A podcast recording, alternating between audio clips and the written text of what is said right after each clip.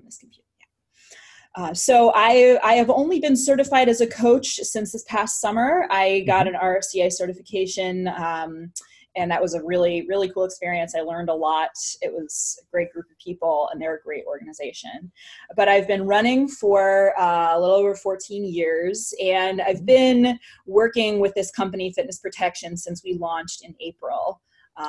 Cool. My trajectory prior to that is a little unconventional, I guess you would say. I got a PhD in Italian literature. I taught Italian literature at the college level for a while. But academia is a very hard life, and I really didn't want to do it anymore once I had spent several years on the job market, not getting hired. And like, you have to put up with a lot of uncertainty for a very long time in order to eventually be successful. And there's no guarantee that you will be. There's no guarantee you'll get a job that's going to pay your bills or make it worth it for your family to move every year. And it was just really time to stop. And so I did. I had sort of a staff job at a language center at the university and at Harvard University for the last year. And I left in August to coach with Fitness Protection full time. So awesome. Can we talk like some of your big running highlights from yourself? Like you said, you've been running for 14 years. And so any big races you've run or really great experiences that you're... Oh, I've had so many great experiences, and a lot of really not great ones too. I think I actually keep a Word document that I've had for a long time where I keep track of every race I've ever run. There's just something about that that are like tallying is fun for me. So it's about 60 total in my life. Wow. And I know that because I went through a period where I just wanted to run races all the time. And I'm not really sure why, because I hated running races. I run a lot fewer races now than I used to. I think my favorites have been, let's see, I ran the New York City Marathon in 2007. That was one of the best days ever. I went into it with very low expectations because I had a very hard training cycle. It was probably too many marathons in a year. But then I got into New York through the lottery, and like, what are you going to do? Not run New York? Right. Lottery. So I ran. It's like lightning striking. You got to go. Exactly. And I wasn't even sure I was going to start until I was like on the Staten Island ferry morning. Then I was like, all right, well, there's no going back now. I'm going to do this. And I just had the best day. I was just able to actually really soak it in because all I needed to do was finish. And I think the first time I ran a race where I honestly did not care how fast I went as long as I got there. And it was amazing. I still like get chills when I remember coming out of the Queensboro Bridge onto First Avenue in Manhattan. That's all I have to do is think about that. And I get like, woo. So that's a race I'd love to do again someday. More recently though, I have taken the focus off of like the sort of singular day, the singular experience.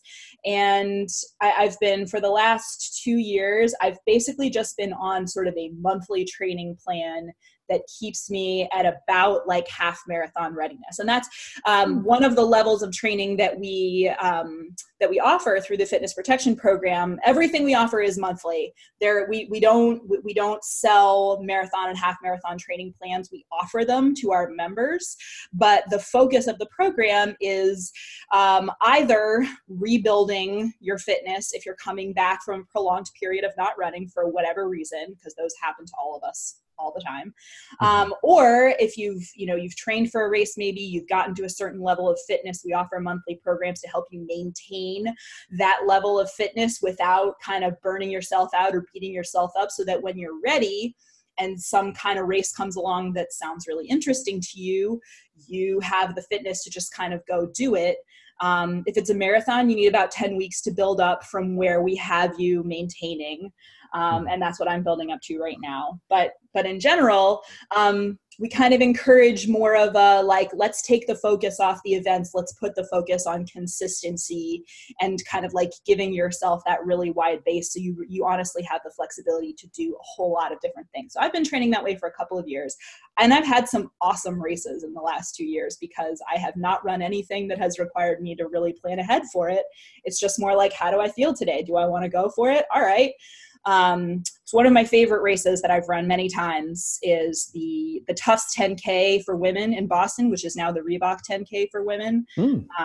That it's a great event. If anyone is in the Northeast and, you know, a hop, skip, and a jump from Boston, it's usually the second weekend in October. It's the Monday of Columbus Day weekend. That's most things have the day off in Boston that day, and the race, it starts and finishes in downtown Boston. It's an amazing course. Usually Joan Benoit Samuelson is there. She's one of sort of the athletes that comes, and the first year that I did it, she was at the finish line shaking everyone's hand. As they oh, wow. That's another cool. One of the coolest race experiences I've ever had. But things like that, I used to kind of plan ahead for them and get really amped up about them and feel like I need to run my fastest 10K ever, or this won't have been worth it. And now I try to approach it more from the mindset of like, how do I feel today? Do I feel like really running as hard as I can? Do I feel like kind of pulling back and making this more about taking in the atmosphere and enjoying the day? And I really like that flexibility, and I feel like it's led to overall better experiences in running and racing. And so, cool. Yeah. Well, that's a great segue to, you know, and I'll just go ahead and say one of the things we wanted to do today, and I thank Sarah for coming on, is to take some of the questions that people asked in our discussion thread last Friday and sort of answer them one by one. And one of the things when Sarah and I were talking about this before that you noticed was a lot of them sort of circled around a similar theme of how you get faster. And I think let's just kind of start there. And you had some really interesting thoughts on that, so I wanted to kind of let you talk about that. Yeah. So first of all, I just want to make it clear that I think it's totally fine and great to want to get faster. And so I think it might be easy to hear some of the things I'm about to say and think that I just want everyone to give up on being faster. And that's not true. That's not what I think at all. I have every intention of continuing to get faster in the marathon. I have unfinished business with the marathon. I have unfinished business with the half marathon. I am very interested in getting faster, but I feel that the mindset of just being consistent in your training, staying healthy and building volume is really the best way to get there, and to not be in a rush to get there, I think, is the other thing that's really the key, because ultimately I'm playing a really long game. I still want to be doing this when I'm 80. I really do. I think that would be amazing. And I would rather have that than pretty much any single, you know, sort of race time that could possibly fall out of anything that I would be doing. Having said that, I do understand that people want to get faster. I want to get faster, and I am getting faster, and I'm getting faster not by doing like more speed work and more magic workouts for any distance, but by doing running specific strength training on a really consistent basis and keeping myself from having to cut back on running for any length of time, really. And I've had to go to the PT a couple of times over the past year for like a little issue that's cropped up here and there.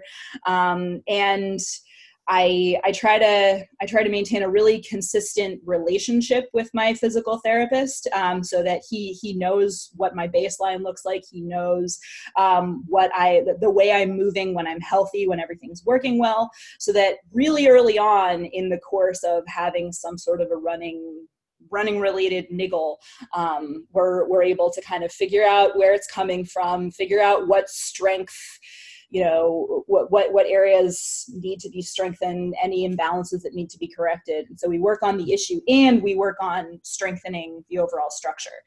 And honestly, being able to run as consistently as possible without stopping is the number one thing that's going to make you faster. And you will be able to do that if you run easier, and if you make sure you're keeping your body strong. And so I know that it's a little bit counterintuitive to say that you need to run easier in order to ultimately get faster, but it's really true, because if you run easier, and when we, in the Fitness Protection Program, when we say run easy, we mean like you run with a heart rate monitor, and we give you a cap of 140 beats per minute for most of your most of the minutes that you're running every week. Every run is by time, so there's no pressure to get any number of miles. What really matters is time on your feet underneath that heart rate cap. And that's a really low cap for a lot of people. And many people, when they start out heart rate training, have their feelings hurt when they realize how slow they have to go. I've been training by heart rate for over 3 years. When I started, it was upsetting at first to see how slow I had to go, because I think what we don't realize is how much rhetoric there is around faster being better in running. Mm-hmm. Like we kind of make that association automatically without really thinking about it. And you hear a lot of people saying like, oh, well, he's a really good runner. What do they mean by that? They mean he's a really fast runner almost all the time. We don't really subscribe to that. I don't really subscribe to that. I think a good runner is someone who like does the work and cuts themselves slack when they need to and keeps a running habit that's really strong. To me, it really has nothing to do with pace. We have really good runners in our programs who run paces that go anywhere from like an 18-minute mile or even slower to I have my best running friend's easy effort pace is like a good 2 minutes faster than mine, but she slows down and runs at my pace because yeah. It's all good. Like we all, we really just, all we're looking for is time on your feet on a really consistent basis, knowing when you need to cut back because you have stress in your life, because something else is going on that's tiring you out more than usual, being able to listen to your body, which is the most advanced thing you can do as a runner. And it's really hard for a lot of runners to do because we get really caught up in like, I need to do more. I need to work harder. I need more speed workouts. I need more this. I need more that. On my rest day, I'm going to go to a spin class because that's good cross training. And the spin class is really just going to tire you out. And then you're not actually going to recover from your harder days. So I've heard a lot of people say, run your harder days harder and your easier days easier. And that's I think good advice for the majority of runners, but that really falls out of run your easy days easier. And if you run your days easier, you'll find you're able to run the harder days harder because you're actually recovering in between. That's really interesting. It's triggering the thought as you say that there are things that we think work or we believe work and that may or may not be the same as what actually works. And it sounds like you're really trying to get to what actually works. You're using the heart rate measurement, and I'm assuming prescribing only a certain, number of minutes, 20 minutes, 30 minutes, maybe 10 minutes. I'm not sure what it is, but that's really, really helpful. And I think it's so freeing. It takes so much pressure off, and early on, especially when you're having to slow down a lot more than you're used to with heart rate monitor on, there can be a lot of panic that, you're not running as many miles as you used to maybe. And, all of a sudden my 45-minute run, I'm only going, 4 miles. I'm only going 3 miles. I'm not even going 3 miles. It really all depends. And it all depends on a lot of things. And another thing that we try to tell people is that the pace that you end up running in order to stay under that heart rate cap is really a vanity metric. It doesn't actually say anything about you. It definitely doesn't say anything about you personally. I mean, like so many things that we give a lot of sort of moral value to. How fast are you? How good are you? Like I was saying before, doesn't say anything about you. And it also doesn't really say anything about your fitness level necessarily. My easy effort pace at 140 has not changed a whole lot over the last year or so, but I know that I'm a lot fitter because when we do have the hard workouts, I can sustain faster paces for longer. And in other words, there are other ways of measuring like your actual fitness level and your actual progress. Your easy effort pace is just, it depends a lot more on how well you slept the night before, whether you're getting your protein needs met, all of your different macronutrient needs met. That's going to have an effect on how efficient you are at easy effort, much more so than how many speed workouts you've been doing. So I would argue that it really makes a lot of sense for a lot of people. And again, I recognize that when I say like, you need to stop paying attention to your pace, a lot of people just aren't going to listen to me. I'm pretty bad at that point. Both my business partner and I are very used to that. It's really hard. Like, I just want to acknowledge that this is so ingrained in recreational running it's very, very hard to change your mindset. It takes a very long time. But I think it's work that's really worth doing, because running easy, truly easy, is like really pleasant. Mm-hmm. Whenever someone talks about hating running, my first thought is, you're probably going too fast. You might have a much nicer time if you were willing to slow down a little bit. But in the day, so I have a 4-year-old daughter, and in the years of running before my daughter was born, those were the, for me, I think, and my ego and the way I thought about myself and the way I thought my running, what I thought my running said about me, it was like not acceptable to me to run slower than 10-minute miles ever. Mm. It really hurt my feelings. It made me feel bad if I had a run where I was running slower than 10-minute miles. My easy effort pace is a little slower than 10-minute miles now after 3 years of heart rate training. But I honestly really don't care about that anymore. And what happened so earlier, I had a lot of injuries in that period. I injured my IT band, and that took a very long time to come back from. And then other things that felt like were always popping up. So I was having to run slower. I was not able to run faster because I was not able to run enough to really build up any fitness. So all I was doing was kind of tiring myself out every time I ran, and I was never really recovering, and stuff was just always happening. And I was not very happy with running, but I really felt like I needed to do it anyway. And because running slower than 10-minute miles hurt my feelings so much, I just stopped running with a watch. I couldn't stand anything that would remind me of the actual pace that I was running. I think that was probably the right thing for me to do in that era, because it was, the numbers were just too like triggering to me. Mm-hmm. And now I run with a GPS watch. I run with a heart rate strap, or I have like all the data. It's all there. And I think now what's changed for me is I've been able to kind of right size my fixation on it a little bit more. So it's there, it's helpful. It's helpful to see the different ways that my fitness is improving, which shows up in ways very different from what my pace numbers are. But it's also not something that I pay attention to while I run, basically, at all.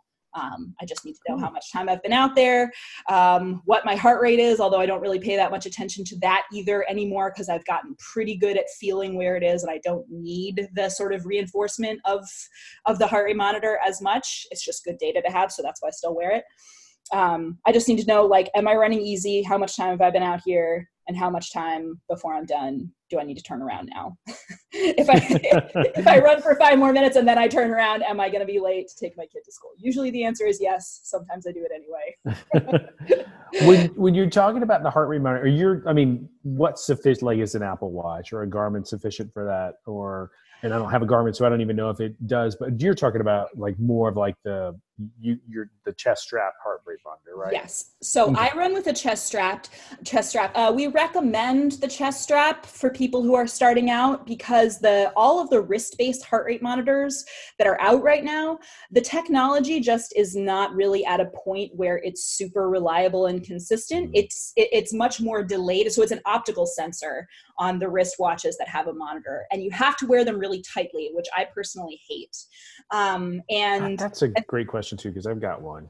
Yeah. And as I think, especially on the Apple Watch, it's like, it's not super reliable. Some people have I think the most recent Garmin, the most recent Polar watches have, the technology is getting better, but it's not even close to the chest strap yet. The chest strap is great, unless for whatever reason, everyone's body is different. And for some people, the chest strap is just super, super uncomfortable and they hate it.